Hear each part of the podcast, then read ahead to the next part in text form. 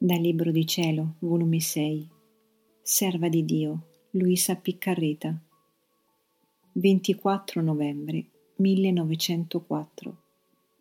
Per dare o per ricevere ci vuole l'unione dei voleri.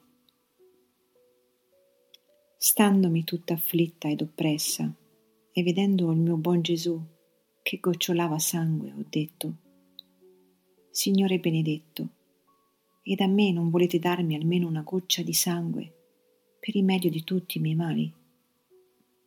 E lui mi ha detto, Figlia mia, per donare ci vuole la volontà di chi deve dare e la volontà di chi deve ricevere.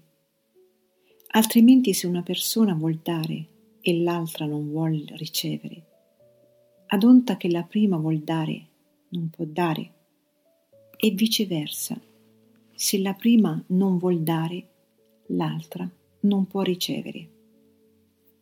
Ci vuole l'unione dei voleri. Ai quante volte la mia grazia viene soffocata, il mio sangue respinto e calpestato.